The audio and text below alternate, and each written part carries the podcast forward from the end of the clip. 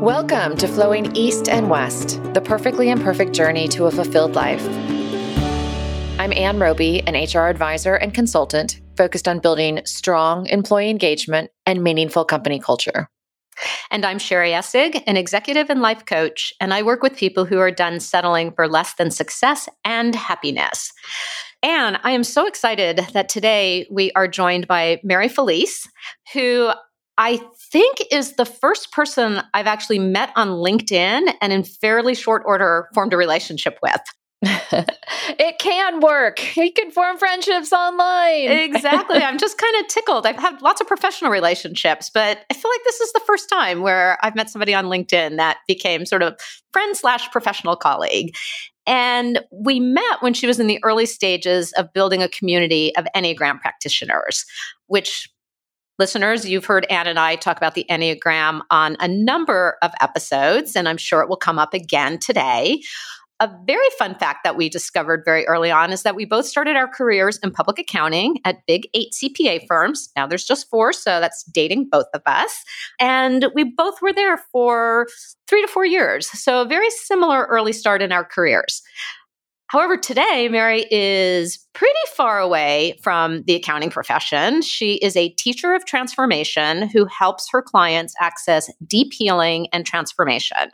She has a PhD in philosophy, very deep knowledge of the Enneagram, and is trained in a powerful process called compassionate inquiry that was developed by this amazing doctor named Gabor Mate. She describes herself as the philosopher who wears Louboutins and I'm sure we will hear more about this juxtaposition of philosophy and fabulous footwear later in the conversation. I mean, I'm a fan of the fabulous footwear for sure. so, Mary, we are so excited that you are joining us today. And I'm going to turn it over to you to tell us a bit about your journey. Sherry Ann, thank you so much for having me. I can't tell you how excited I am, actually. And yes, Sherry, we have become friends, haven't we? yes. So, you know, you asked me to share my story, and, and uh, right before we started, I said, Well, how far back do you want me to go? Because, and especially in the line of work that we are, we know that our culture and what our parents brought to this life really has affected us. And, and I can't talk about who I am today without mentioning where my parents came from. So I am going to go back. My parents were immigrants, very poor immigrants that came from Europe. And when they came to Canada, no education at all, no money. It was survival. It was all about survival. And I used you talked about me being into the Enneagram. I know now and I understand my parents better. My dad is an Enneagram 9, very passive with a wing 8, so controlling, but does not like chaos. His goal was to connect with his family, his parents, his brothers and sisters. So his kids were not as important. My mother, again, came very young, Enneagram 7, her father died when my grandmother was pregnant with her. So her life was about social how can she get joy out of the world? Her kids were not as important as her social life and her friends. And that just sets the stage of the environment that I grew up in. And, the, and our environment basically is 95% of how our personality develops. So I'm born into this family I became the Cinderella of the family. I'm an Enneagram 2, the pleaser, got attention from my parents the only way I knew how, being the helper giver. My brother and sister, not so much. And I got attention by being really good in school. Very, very young, my parents who didn't pay attention to us. And I said I promised that I was going to be transparent. And this is my imperfect journey that has brought me to the perfect place. Very, very young, at about four years old, there was incest on both sides of the family. Two cousins, opposite sides, neither one of them knew what the other was doing. As a child, I'm growing up, I do not say anything. Just to be really clear, do you mean this was being perpetrated on you? Is that what you're saying? Yeah on me, on me. Okay, I just wanted to clarify. I'm so sorry that happened to you. Thank you. which has a place in my story that I didn't realize. Mm. But I do now in the looking back with all the work I've done with Gabor, the work I've done with the Enneagram. So this is going on. And from what I've learned now with Gabor, didn't have parents that were safe to go to. am hiding this, this secret. I'm the wounded bird. And if you are wounded, from what I've learned from Gabor, the perpetrator, the predator, can always find you out. Now, this was happening to me. I'm four to 12 years old. Then I get to high school, and I'm craving attention, and the predator comes around. I'm 13, he's 18. And he, shows attention. I end up in a six year, extremely abusive relationship, extremely abusive, both verbal and, and physical. My survival in that time was twofold. Again, I excelled at school, and that was my focus. That was my addiction. That's what pulled me out of this world of chaos. And no one would know because I was a very strong, outgoing. I mean, I was on the student council, I was in plays. Meanwhile, I'm crumbling inside. All those things kept me afloat. But there was another thing that, in the looking back, I realized my girlfriends, my group of girls, they're the ones that got me through it. They're the ones that showed me the support. Now, they didn't know either, by the way. Okay. They didn't find out till later. But the support, being in this community, the empathy and the love that I got from them was what I didn't get from my parents. At 30, my mother dies. There's another time that I that I really leaned on my girlfriends because my mother died when I'm 30 and I have three kids under the age of four. Again, what helped me through was my friends and my community. You know what's interesting about those two things that you just mentioned is it, it strikes me, so please correct me if I'm misinterpreting it, that maybe when you were younger, it wasn't even conscious that you were sort of relying on your friends. And then but by 30, was there more consciousness to that, no. do you think? Still no. Okay, got it. Okay. No, it didn't happen until I got into my doctorate. Now, I knew there was something special there because in my 30s, I turned to my girlfriends and I said, What we have is really special. We should start some kind of center because if you bottle this, wow. Right. And they laughed at me and, and they they call me, you're the one that always asks the questions and wants to go deep. And I'm that one in the group that does it. They humored me, but they knew it was important. But I knew early on that something was really special. I didn't realize I survived because of that. So, my 30s, I'm still living in Toronto. I realized that it's my girlfriends on the block who have kids, and we're all helping each other. We moved to the States, and I'm all by myself, no support network. Very quickly, again, it's this bond with the moms and the ladies in the neighborhood. And again, I have my girlfriend. So that was something that really was instilled in me that I knew women played an important role in development with the children, with the individual, and in communities. So that was one of the first things. So if I go back again to high school, we were poor immigrants, uneducated. I had no guidance of what to do after high school, and, and, and academics was really important to me. But I had a, a father who was very ambitious, and I was given the choice. I could be one of three things because I was only allowed to be a professional. I could be an accountant, a lawyer, or a doctor. Well, I was good in math. I was I was good in the business area, and so it was okay. That's where I'm going. So I ended up getting an undergrad in economics and finance, and I go into the accounting route, as Sherry said, and I end up at Ernst and Whinney, again, one of the big, big eight at the time. Great job. And I hated every minute of it. I'm in this role for three years and I'm dying inside. I hate my job. I don't want to go to work. Now, again, looking back with all the work I in my method of transformation, a big part of it is learning to read your emotions, emotional agility. I wasn't doing that. So my body broke down. That's the first time my body broke down on me, saying, We can't do this anymore. I ended up in bed. This is 1986. Ended up in bed, and it felt like a boulder was in my belly, pain, couldn't get out of bed. First time. So at this point, do you have your kids yet? No, no. I'm 24. This is pre marriage. This is still trying to find my way in the world. And I'm still listening to what everyone else is telling me to do. I'm really good at math. I, I got to be a professional. You're going to be an accountant. And meanwhile, I'm dying. It took everything to get the nerve. And I asked my dad out for a coffee. I didn't want to do it at home. We sat at a coffee shop and I said, Listen, I have to leave. I can't do this. And his reaction was, Okay.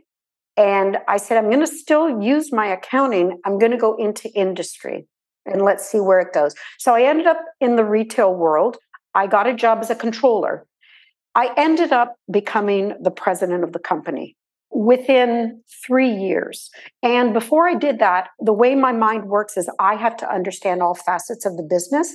And in doing so, I ended up going from accounting into marketing and buying. And that's where I realized, oh my gosh, I have a creative side.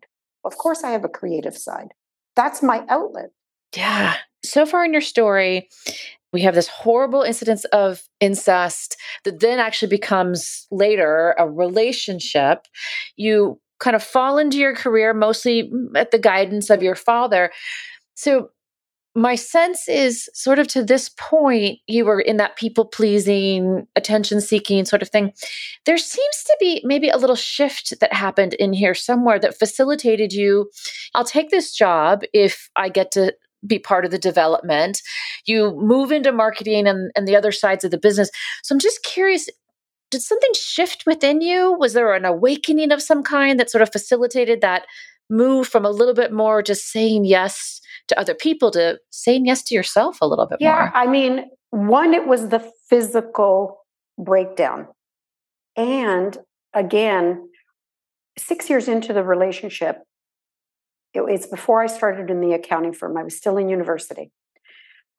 I consciously planned my escape because I knew if I didn't, I had at one time found myself on a cliff. Mm. And that was the choice. Do I end it or do I really look inwards and say, what do I need to do? And and then, so my prayer up until that, and I'm a theologian, I believe really strongly in prayer. Before that point, my prayer had been, help me, help me, help me. When I realized I was stuck, I changed my prayer and I said, help me to help him. Mm. You put me here. Okay, you put me here. What is my job here? Because I know I would not be here if you didn't give me the tools. And all of a sudden, everything shifted. And I got this courage and strength of what I needed to do, not only to help him, but for my kind of escape. And it took a year of planning, but I did it. And I got the strength to do it. And, and I broke off. He left. So I want to just jump in for a sec because you made the comment you're a theologian and you have this prayer, but at this point, you have no formal training as a theologian. No. Right? So there's something inside of you that's instinctive. Mm-hmm. Yes. But I had God by my side. So, yes, I felt like He was walking the path with me. And you know what's so interesting is, and I am not a theologian and I am not a religion expert, but I think it's so interesting that I think most of us had our early views, which may have changed later in life, but had our early views shaped by our families, right? Shaped by our families, whether you grew up in a church or a synagogue, or it was just something that was talked about at home or it wasn't talked about. But you're describing you're in a family that's not religious at all, that doesn't go to church. And yet there was something inside of you that was already developing a relationship with God at this extraordinarily young age. And that's just really interesting. Yeah. I remember as an eight year old going to church by myself. I'd get up, I'd walk to church, come home by myself. Yeah, I don't know where that came from.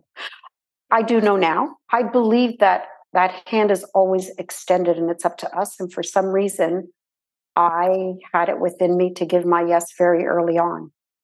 And in the looking back, if I had become a theologian right after high school, it would not have been with the foundations of all my experiences, the business. My business background has played a huge role in what I do today. I coupled that with philosophy and theology. Again, in the looking back, they all really fit together. Yeah. They really do. Yeah. So we'd left you sort of in your journey when when you were kind of flat out and I think it was your first bout of being not well. Yes. That's my first bout. I, I leave, I go into retail, and I'm there for 10 years. I had so much fun. I loved it. Every minute of it, I loved it. And it really allowed me to utilize my creative side. I've always loved fashion. There's the Louboutin, by the way. yeah. Okay. And it was it was high end fashion. It was Armani and and Canali and and like all these great designers. And I got to go to Italy and New York and Montreal. I mean, it was it was a beautiful life. The furthest thing from a theologian's life, guys. it really was. I had so much fun. But there was still this thing within me. I still had the relationship with God and I had a thousand questions. So my mom passes away. My husband gets transferred to the States. I'm in this great career. And he says, We can have this wonderful life in the States. Should we go? And I discerned and I said, Yeah, it's time to go. So I left a beautiful career where I was having so much fun. And we go to the States. Well, little did I know to get a working visa in the States is hard. Yep. And when we moved shortly after, 9 11 happens. All those questions I had all resurfaced. Why is there suffering in the world? Why is there incest? Why is there someone bombing us? Why are they fighting over this land all the way over there. Like, what is going on here? And I ended up at a small local university because I went to my church. My priest couldn't help me, he couldn't answer those questions. And he said, But you know what? I'm going to lead you to a theologian in this school. Go there and talk to them. And I did. And she ends up, the person I sat with, ends up being my mentor, still is to today, Barbara Finan. It's funny, as I say her name, a lump comes through my throat because she has played a huge role in my life. And I sat there asking these questions. She said, You know what? Coincidentally, we are starting a Masters of Theology program in January. Why don't you come in and sit in to the first course? It's an intro to theology and philosophy. I sat there, I've never been so captivated. It wasn't school. It, it, didn't seem like the business courses. It didn't seem like economics. And it just was natural. It was discussions, deep discussions. It was like sitting around with Socrates. I thought, this isn't school. That led to a master's of theology. And when I graduated, they asked me to teach. As I was starting to teach, I'm like, I have more questions now, probably more than my students do than when I started three years ago. I saw the connectedness of everything. And I saw how the Holy Spirit connects us. And there was still this what is the role in women? Because women have a really important role here. And so I said, okay, I've got to go on for a doctorate. And so I seeked out a university. Now, I have three kids, remember, three small kids, and no support network. And I'm intending to go away for school. It had to be somewhere that was driving. I ended up with an amazing guy, by the way. Oh, that's good. Fabulous guy. He supported me through this whole thing. And so every week I got in my car and I drove three hours and I stayed overnight. I squeezed my all my courses into two days, one night. And the reason I went to this school, one, it was driving distance, or else I probably would have been to another school, but it was a school where the director of the program was a theologian that had a science background. It's important for me to connect philosophy and theology with science. It has to be proven. And from what I've learned and what, what I, I keep teaching, the science tells us the how, the theology and philosophy tell us the why. And I marry those two together. Can you give me a practical example of that? I want to make sure I'm totally understanding what that means. So, the story of creation, the Genesis story, it's a myth. Science will tell us the Big Bang Theory, how it all happened. The Genesis story tells us why it all happened. Ah, beautiful. That's helpful. Okay. And, yeah. and and to tell you the truth, the Big Bang Theory has come from a Jesuit priest. So mm. I don't know if hmm. most people know that either. I didn't know that. Yeah. Huh. So another reason I chose that school is because of a, a teacher. His name was Dr. Thompson, and he was a spiritual person who helped me to understand how the spirit, and if I'm going to talk science, energy, we're all connected. So, if I'm going to talk theologically, we are created in the image, and there's the divine seed within all of us. Scientifically, we are all made from that first dust particle, and we are all connected through energy. Do you see the two? Yeah. yeah. There's a concordance in both. Yeah. So, you know, I'm curious about this Louboutin wearing, CPA earning new mom who ends up in theology school. Did you have a plan when you were thinking about? Yeah. So you were kind of following what you found to be interesting. Yeah. Remember, I couldn't work. Right. So you end up with a PhD in theology. And what does that lead you to? So, in the connectedness of everything, okay, my focus is well, how do we become fully human? We're created in the image. We are far from that. I look at the world as being, if I'm talking the Genesis story, we're still in that sixth day. Okay. There's still chaos. There's still, there's still suffering. There's still pain. How, if we have been invited into that process of creation and we're still to create, what's it mean to be fully human? And so my director, James Bailey, fabulous. He's a moral theologian directs me to an economic theory. Here's the business that comes back, the business world. It's called the capability approach. The capability approach is the measurement guide the United Nations uses to measure human development nations. It looks at nations, has a grid, and it says if a nation is actually developing or digressing. One of the developers is developed by Amartya Sen, who's an economist, and Martha Nussbaum, who's a philosopher. I look at Martha Nussbaum's work. Martha Nussbaum, when she does her work, goes to India and she researches women. She looks at women because women in poor countries in poverty are always the marginalized of the marginalized. That's where I went, wow. There is someone who, who's speaking about development and looks at the role of women in development and an understanding if women are taken care of, everyone's taken care of.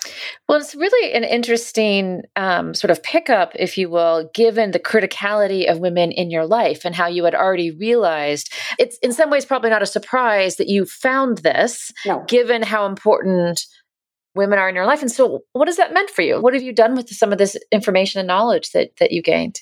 I end up for eight years going to work with this organization, the capability approach. I end up going and it's called the Human Development and Capability Approach. I end up heading up what's kind of like a think tank, their, their thematic group that examines how culture and religion affect human development. And then I also sit on their ethics in human development for eight years. Also, in my dissertation, to prove my case, I take a program, it's a respite program that's been working under a community center, and I pull that and I use that as my actual proof of how this will work. I instill in this the capability approach program and what I say needs to be added. We develop that into our own nonprofit, which still exists today. 2002, I started with them. It still exists today, and I'm now on the board. It's a respite program that removes low income women from their environment for four days to help them reconnect with their human dignity and who they're called to be. Because in poverty, they're just treading water and you will always put your children ahead of yourself. So my test market was Columbus. 80% of women in poverty are single parent homes. 80%. So they're doing this on their own. We remove them, help them to understand that you need to work on you. You need to be healthy and happy to be a better mom, to be a better daughter, wife, whatever. You need to work on you.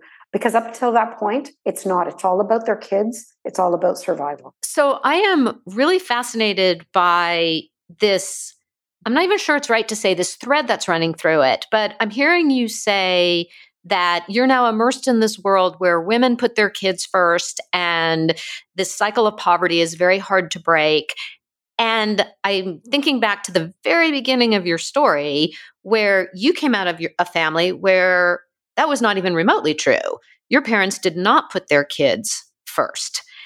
And I'm not even sure I know what question to ask.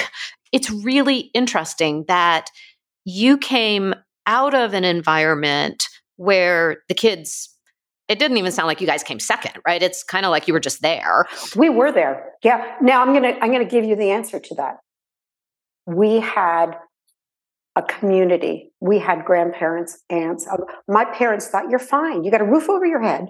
We're, we're feeding you. You've got a family that you belong to. Like, suck it up. You're on your own. My mom came at 12 on a boat by her, you know, she came with her mother. My dad at 14, all by himself, with honestly 25 cents in his pocket. So I'm not exaggerating. So they looked at us as like, suck it up, buttercup. You've got it easy. so, so at 15, my mom and dad left. They went to live in Florida. My mom tried to go back and then left me with my 13 year old brother to raise. But I had a grandmother in town. I had an older sister. They thought we were fine. We did survive. Now, I say that, but my brother and sister, and me too, we all suffered. I would never have gone through what I went through if I had hands on parents, if I had been seen. My, my sister ends up being an alcoholic. Both my brother and sister were divorced. My brother suffers from depression. We all have our issues because of that parenting. My parents didn't intentionally do this, they are a product of their own. I love my parents and I know they did the best they could. And I got so much from them that have made me who I am in a positive way. These women that we work with, there's no support network. There's no community. As a matter of fact, I'll tell you a story and this wasn't unusual. We have women that live around the block that you could see each other's homes, and they didn't know that they did. They didn't realize to build this community. The support network I had with my girlfriends helping me with my kids, they don't have that because it's strictly survival. It's a level of survival that is beyond what I was doing. Yeah. Okay. Yeah.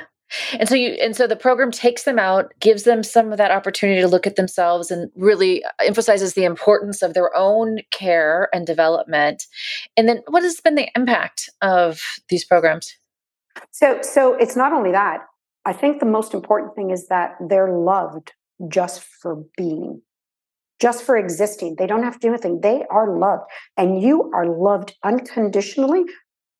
And we're here to show you this and to bring this to help you realize that. So you get this four days, and I'm not exaggerating when I say a hundred percent walk away saying, "I'm ready.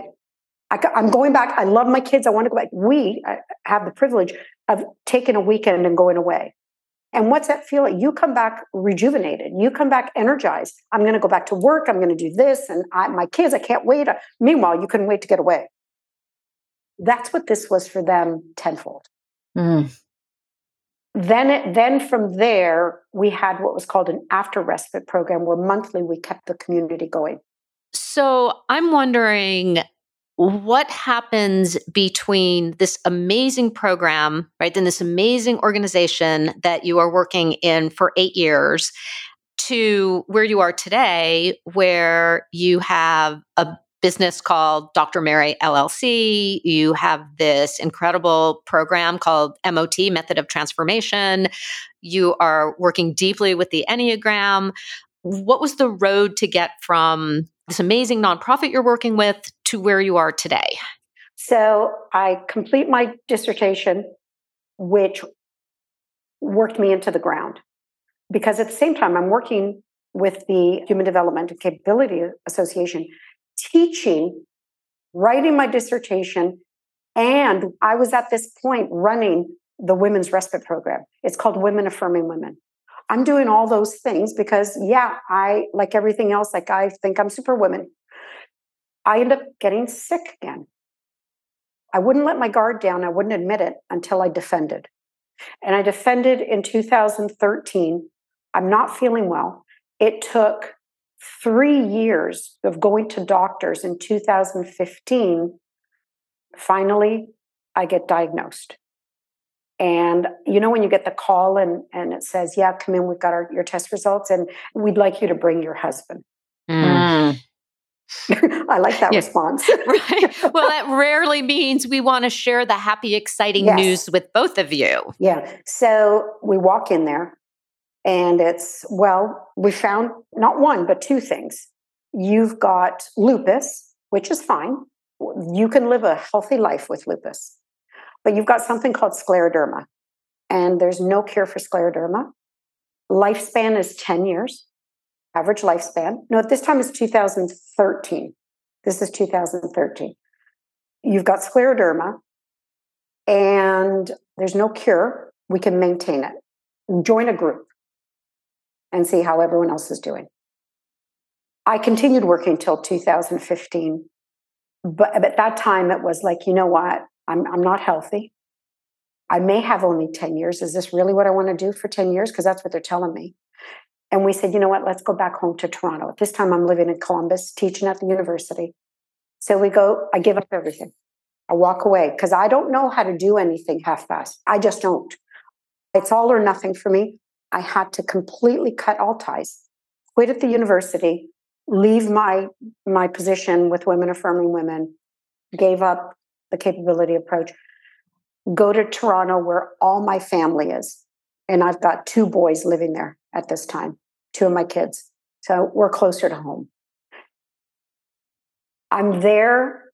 I spend two years getting healthy. That's where I find the Enneagram. In my second year, I hear someone talk about the Enneagram, and I ended up joining the Sisters of St. Joseph, which was became my community. I became an associate with them. Here's the wanting still that relationship with God. I became an associate with them at one, and I became a leader with them at one of our meetings, they start talking, and, and one of them says, I'm an eight. And the other one says, I'm a four. And they said, Oh, those poor twos, they're constantly putting themselves on the back burner. And that's when I said, Wait, wait a second. What are they talking about? I said, What is that? And they said, Enneagram. You don't know the Enneagram? I opened up my book. I'm like, Tell me, how do you spell it? And I looked it up. Coincidentally, my husband was working with a coach, and his coach tested him for the Enneagram. Okay, this is really coincidental again, like everything that I do, a deep dive, I had to research the heck out of it. Within a year, I got certified in it. it's like, okay, what do I do with this? At this time, I'm we end up buying a home on a lake in northern Ontario. 2019, my husband gets called back to Columbus at the job he had. I'm feeling great. I'm invincible again. We still haven't hit the 10 year mark. But if you hit five year mark, you have a 70% chance of living a full life. So my my lifespan is better now and I'm feeling great.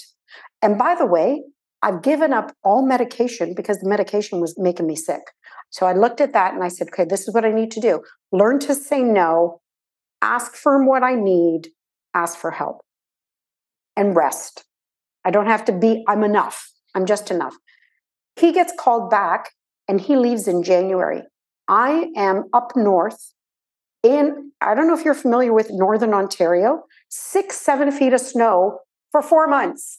And I had no community, none, because it was a new home. I had no friends up there yet. And even though my boys were in Toronto, it was too difficult. They had jobs, I only saw them intermittently.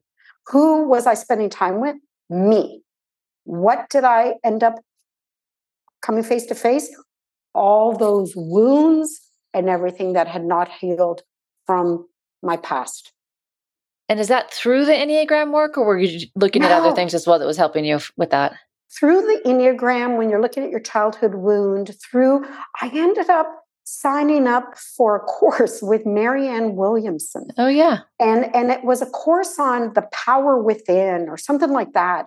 And through that, I started looking at what my gifts were and what my purpose was. And in that time period was when I started getting an insight in really what I had been doing because I had been kind of a spiritual director for people. And I was always the person, as a two is, that they come to. But I started putting together all my research, the Enneagram, and it was all falling into place the philosophy, the theology, the Enneagram, systematically how we get from our story of where we are to finding our purpose. And it just within four months all became very apparent. That's amazing. So, in this time period, this is 2017 by this time, 2019, my son calls me, Alexander, and he said, Mom, you have to listen to this doctor. He has a book called When the Body Says No. And he says, You really have to look at now. This isn't for business that I'm looking at. There's no research here. This is strictly, I am ill. He's telling you that different personality types lead to, he was looking at illnesses over 35 years, and he saw a common trait in all these illnesses based on these people personality. So I get the book. I open up the book, chapter one Mary, early 50s, have scleroderma. I almost fell off my chair. No way. I Whoa. swear to God. I swear to God. And I'm reading, I'm like, this is me. He's describing me to a T. As I read each illness, because each chapter is a different illness, I am seeing, oh my gosh, he's describing different Enneagram types. So, again, like I did a concordance in science and theology, I am now looking at a concordance between Enneagram and illnesses. Mm. So, there my research shifted again. I still, in Canada, I hadn't gone back to teaching full time because I couldn't find a job at a university. And I'm up north and I am I'm stuck there for four months. I'm, I'm seeing clarity here, but I still wanted to teach. I wanted, I'm still doing research. Like, where's this going to go? And it's funny because I'm sweeping one day and I threw up my hands and here's my discussion with God again. And I'm like, fine. You don't want me to go back to school. You're giving me a message. That's fine then tell me what I got to do. I am not joking. Later that day or the next day, my mentor from Ohio Dominican calls me. Mary, I'm going to retire. Would you like my position? oh my gosh. So I just have to say, when you just said, I'm not joking, I thought that's what you were saying to God. Oh, no. right? like, I'm not joking now. Like, tell no, me. no, no, no. I'm, I'm telling you that this is not, I am not joking. I'm not, this is the God honest truth. I finally surrendered and said, fine. I've been trying to get a job because I was trying for this is 2019. I moved there in 2000. I'm I'm trying three four years to get a job at a university in Toronto. I could not get a job, and in the meantime, I'm doing like these little courses, and I'm really getting a deep dive into into the Enneagram. If I had that job, I wouldn't have done all that. I wouldn't have gone that route. And then finally, I'm like, fine. I, I don't know where this is going. I'm saying, fine, I'm going to surrender. I'm not going back to academia. Bring, I get this call. So, July of 2019, I start back up in Columbus, Ohio as director of the program, the position my director, my mentor had when I'm there, I start using the Enneagram. I use the Enneagram with all the grad students to help them discern what's the best route, the best for their journey. And I start talking to the executive, and we start looking at Enneagram types. 2021, again, there's this unsettling, January 2021, and someone that I had done work with approaches me and says, you need to do more. what you're doing, this method of transformation, what you do with 20, 25 students a year, you, you have to be able to do more with it. I mm. want to support you into going out as Dr. Mary and we're going to train others to do this. And I'm like, and this was out of the blue. You hadn't solicited feedback. They just sort of, huh, that's so interesting. Like where you get these messages from sometimes is super interesting, right? Not, not at all. What's really interesting, and this is where the ego plays, it's like, I know I coach, but do I want to be a coach? Right. You know? And I had to really discern again, I'm in the twilight of my career by now. I can retire in this job. It's a pretty nice job. Yeah. you get nice holidays, the summer off. Yeah. I don't have a big workload. I'm working with 25 grad students at a time. But this friend has this idea to extend this method of transformation that you had been doing with grad students and make it a broader offering. Yeah, so, now I, I, was doing it with grad students, but I also on the side had started taking clients, mm-hmm. helping women, only women, basically to, to really help the, lift them up and break through what's holding them back. So, but let's just get back to this. So, you have this this methodology that you mostly had been applying at university. A friend or a colleague, whoever, comes and and has this idea. What happens next? What's the next step that brings us to really this is a this is an offering to the world now? Yeah. Well, yes, but I'm scared to death. Hmm. And I was told that I could swear, so I'm scared shitless. Why? Because I'm giving up the steering wheel. Yeah. Just like when I left accounting and my dad thought I was crazy. Mm. I'm being questioned again. Are you crazy? You have this really nice job. You're director. You can retire here. And you want to do this because you're not 35 anymore. This is going to be a heck of a lot of work. And like I said, I have an amazing, amazing husband who is not only my cheerleader, but he grounds me and he's my sounding board. And when I went to him, he said, Do you not see what you do in the world and how many lives you affect? And, and for an Enneagram 2, that's hard to hear because you will never admit that even though you want to be the helper giver, it's you're never enough. And it's funny because again, the way things work, when I question that again, all of a sudden something shows up in my life to say, no, no, you're on the right path. So again, I had to buckle down, trust in God that this is where it's going. It's been a, a hard road, mm-hmm. hard. It hasn't been an easy journey, a lot of work. Not, not that it's been difficult, you know, physically. It's just, I'm back to the research and the writing and the developing. About a year ago, compassionate inquiry comes across. And you know, when something touches you and it just you have to keep going back and it keeps coming, it keeps coming. It's okay, I've got to notice what's going on here.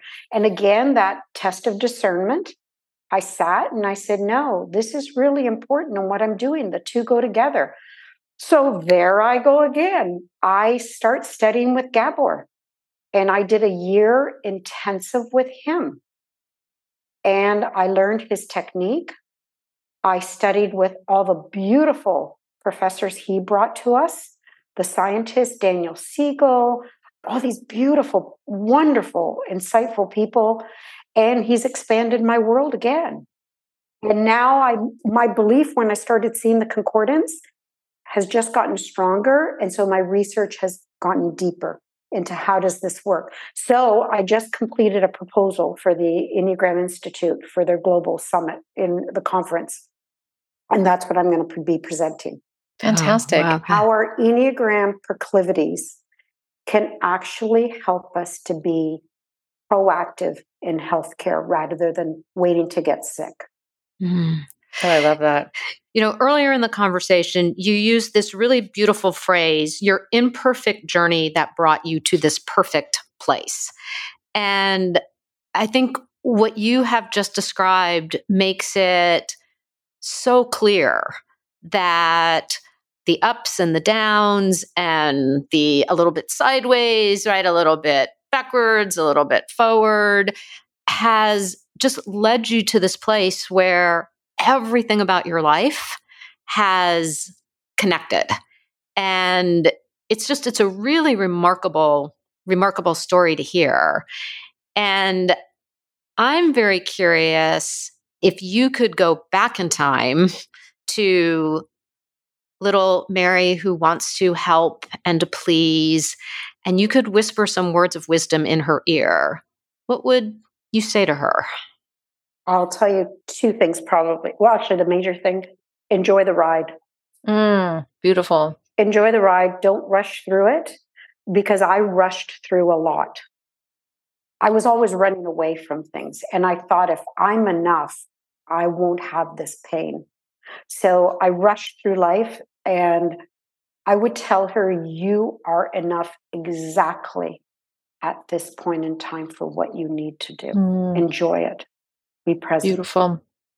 That's really beautiful you said it better than either one of us can. I mean, the sort of really perfectly imperfect journey has led you to this really amazing spot. And I just, I think your ability to look at what on the outside might look at very disparate ideas and bring them together is really your unique gift to the world. And I just, I'm so excited to see what comes next for you and to see what comes next for all of us because of the amazing work that you do. So thank you so much for joining us today. Thank you. Thank you. Can I just piggyback on what you just said? Yeah. Because please. I finally realized that that is one of my gifts mm. of bringing ideas and people together and that they will work together. And so, what Dr. Mary actually has ended up, which I didn't realize again when we started, is that I'm collaborating with other specialists mm. that have their own unique talent. And together, together what we can do is going to be greater than the sum of what we can do individually and that's what dr mary has become mm. beautiful yeah that is so so beautiful and we will have all kinds of information in the show notes on how people can find you, your method of transformation program, how they can follow your work. And again, let me echo Anne, just thank you so much for being here with us today. And that wraps up our episode. We really hope you enjoyed it and would love if you would share our podcast with a friend, give us a rating on iTunes, or post it to your own social media. You can find info in previous episodes at flowingeastandwest.com. And please join us next time for Flowing East and West, the perfectly imperfect journey to a fulfilled life.